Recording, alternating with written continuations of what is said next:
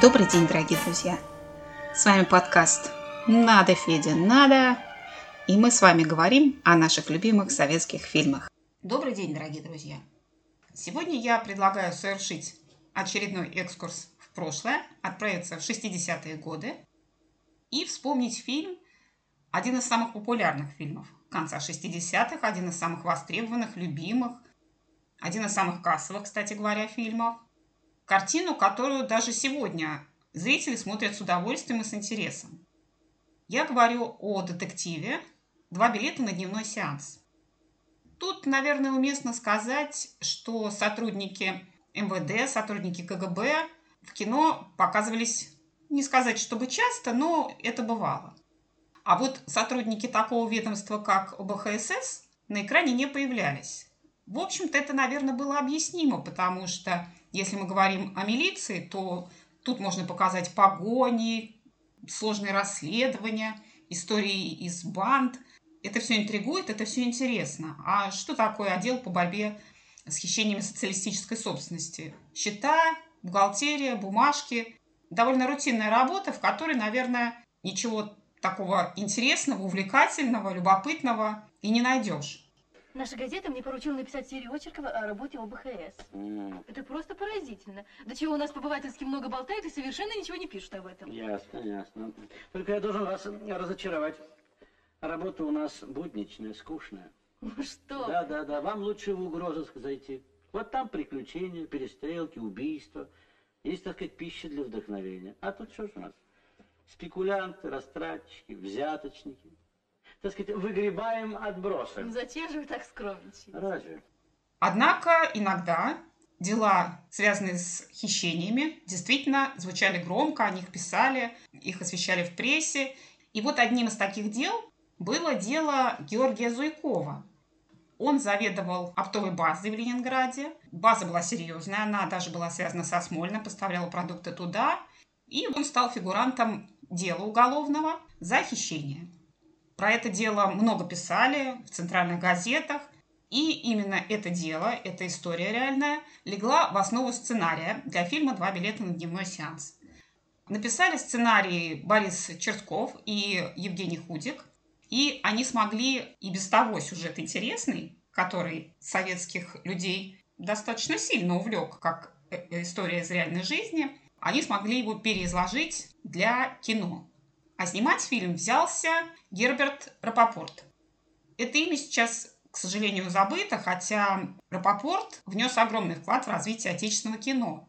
Это человек удивительной совершенно судьбы, который родился в Вене, который был в Голливуде, работал, стажировался там, получил там огромный опыт. В 30-е годы по приглашению приехал в Советский Союз. И начинал он вообще-то как автор фильмов музыкальных, фильмов концертов, агитационных фильмов, особенно во время войны много снимал. Одно из самых первых его достижений таких громких – это был фильм, музыкальный фильм «Музыкальная история», который появился до войны в 1940 году.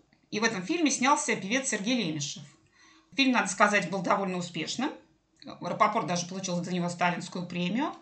Но во время войны он немножко отошел от легкого жанра, стал снимать агитационные фильмы, такие небольшие киножурналы – но и во время войны тоже он сумел кое-что сделать, в частности, «Воздушный извозчик», небезызвестный с Михаилом Жаровым.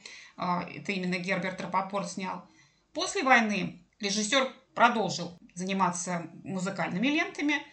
Он экранизировал оперету «Москва черемушки», которую написал Дмитрий Шостакович. В кино она шла как фильм «Черемушки».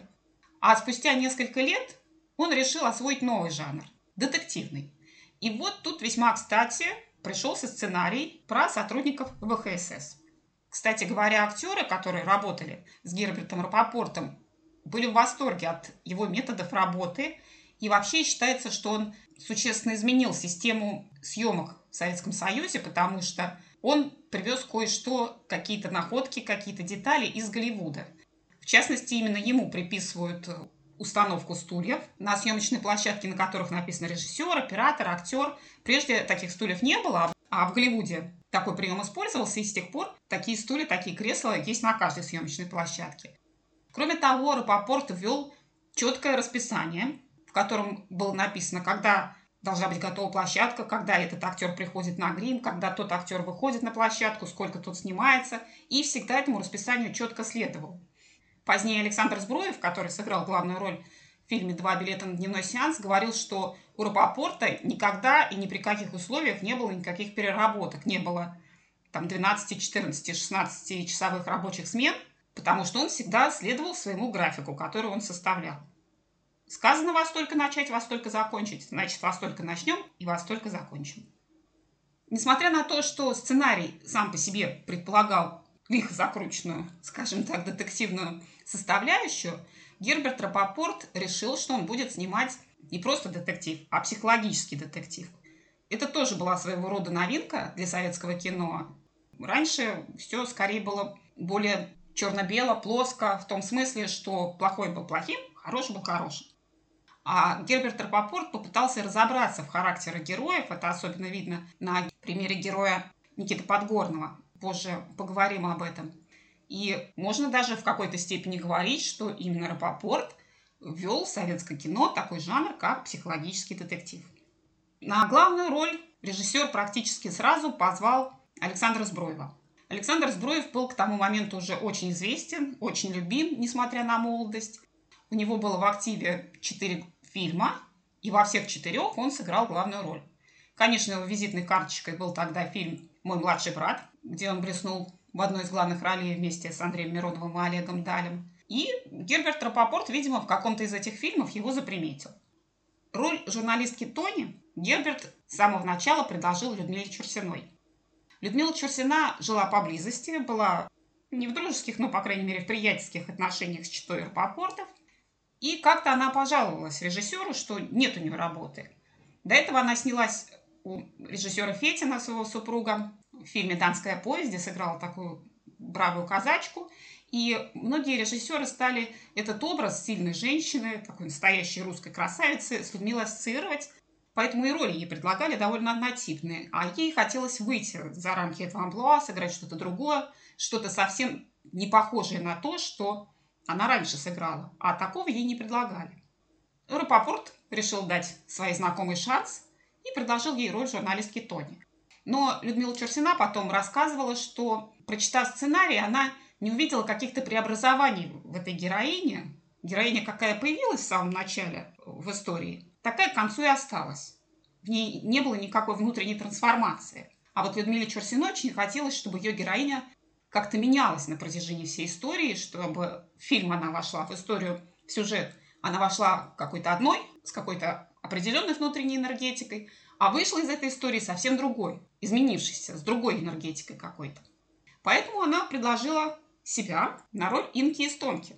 Ну, девушки, скажем так, сомнительных моральных качеств, с пониженной планкой социальной ответственности. Людмиле показалось, что как раз эта девушка как раз эта героиня по ходу сюжета меняется, причем меняется радикально. Ну, впрочем, ей это не показалось. Те, кто смотрел фильм, это знают. Режиссер Герберт Рапопорт в Людмиле Чурсиной жрицу свободной любви не увидел, как, впрочем, и другие режиссеры. Но Людмила настаивала и предложила даже провести пробы. Сказала, что она готова прийти к Чите Рапопортов домой. И ей тут здорово помогла жена режиссера, которая работала костюмированием на студии, она подготовила, жена э, Герберта Рапопорта подготовила для Людмилы эффектные стильные наряды, которые могла бы носить такая вот девица. И в этих нарядах, подумав, как может себя вести девушка легкого поведения, Людмила Чурсина и предстала перед режиссером. И сумела таки его убедить, и в итоге он ей доверил роль Инки Стонки – и, кстати говоря, изначально эта роль была крошечная. Она буквально там пара эпизодов была. А по ходу фильма, по ходу съемок Людмила Черсина так замечательно вжилась в эту роль, что роль расширили. И появление Инки и Стонки стало гораздо больше, чем было в оригинальном сюжете, в оригинальном сценарии Черского и Худика. Здесь уже общежитие.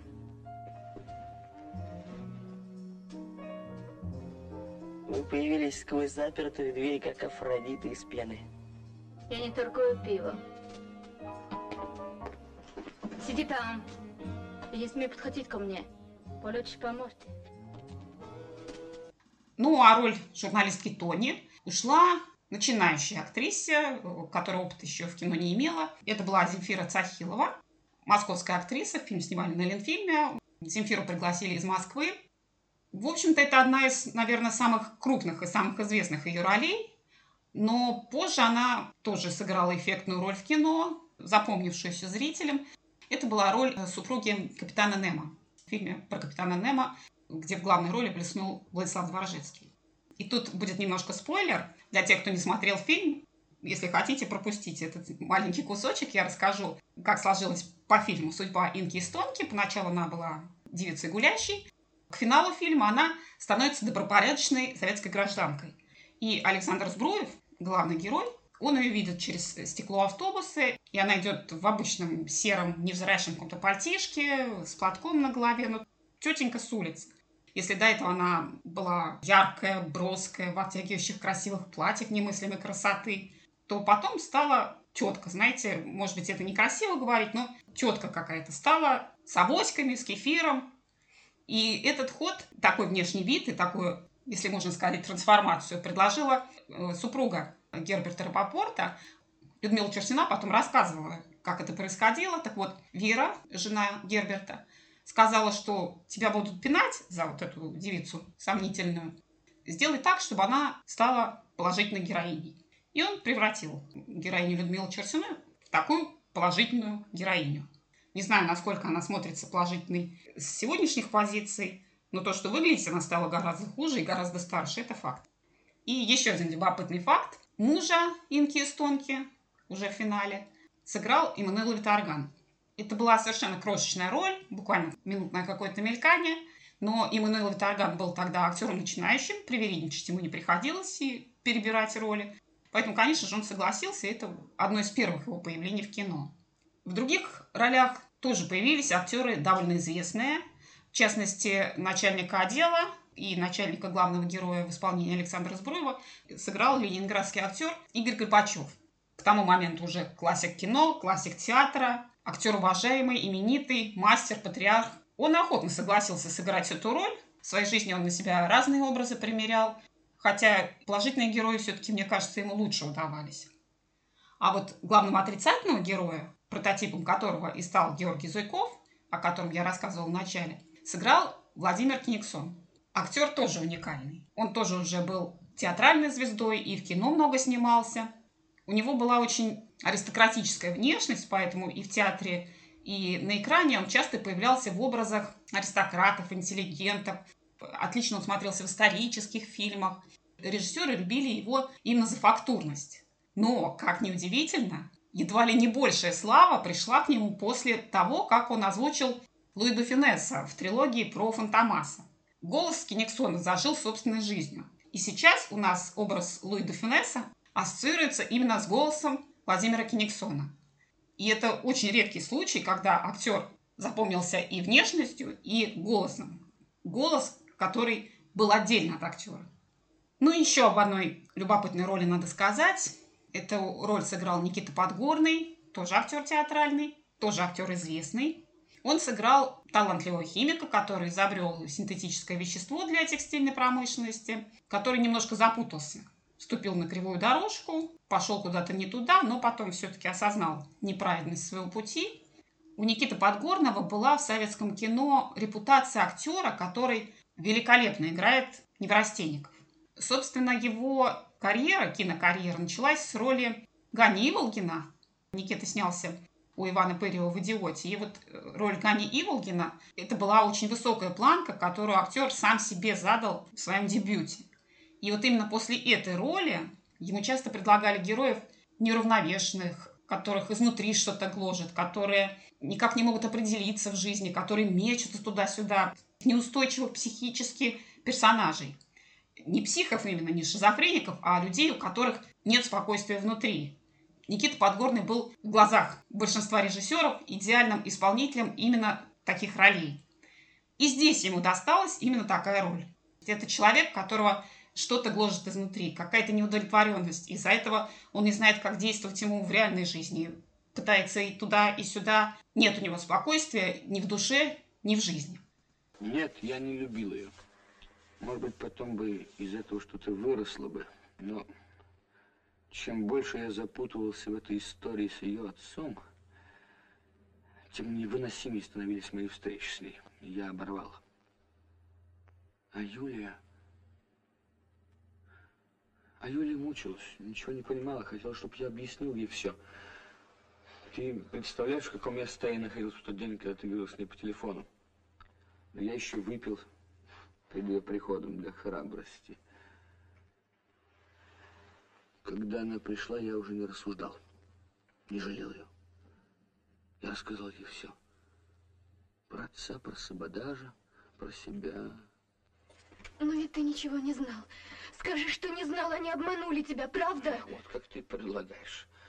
Отца, значит, а меня все-таки вытащить и умыть. Хм, благодарю. Только я не хочу ни любви, ни омовения. Тошно. Когда фильм смонтировали и подготовили к показу, его привезли на премьеру в Ленинградский дом актера.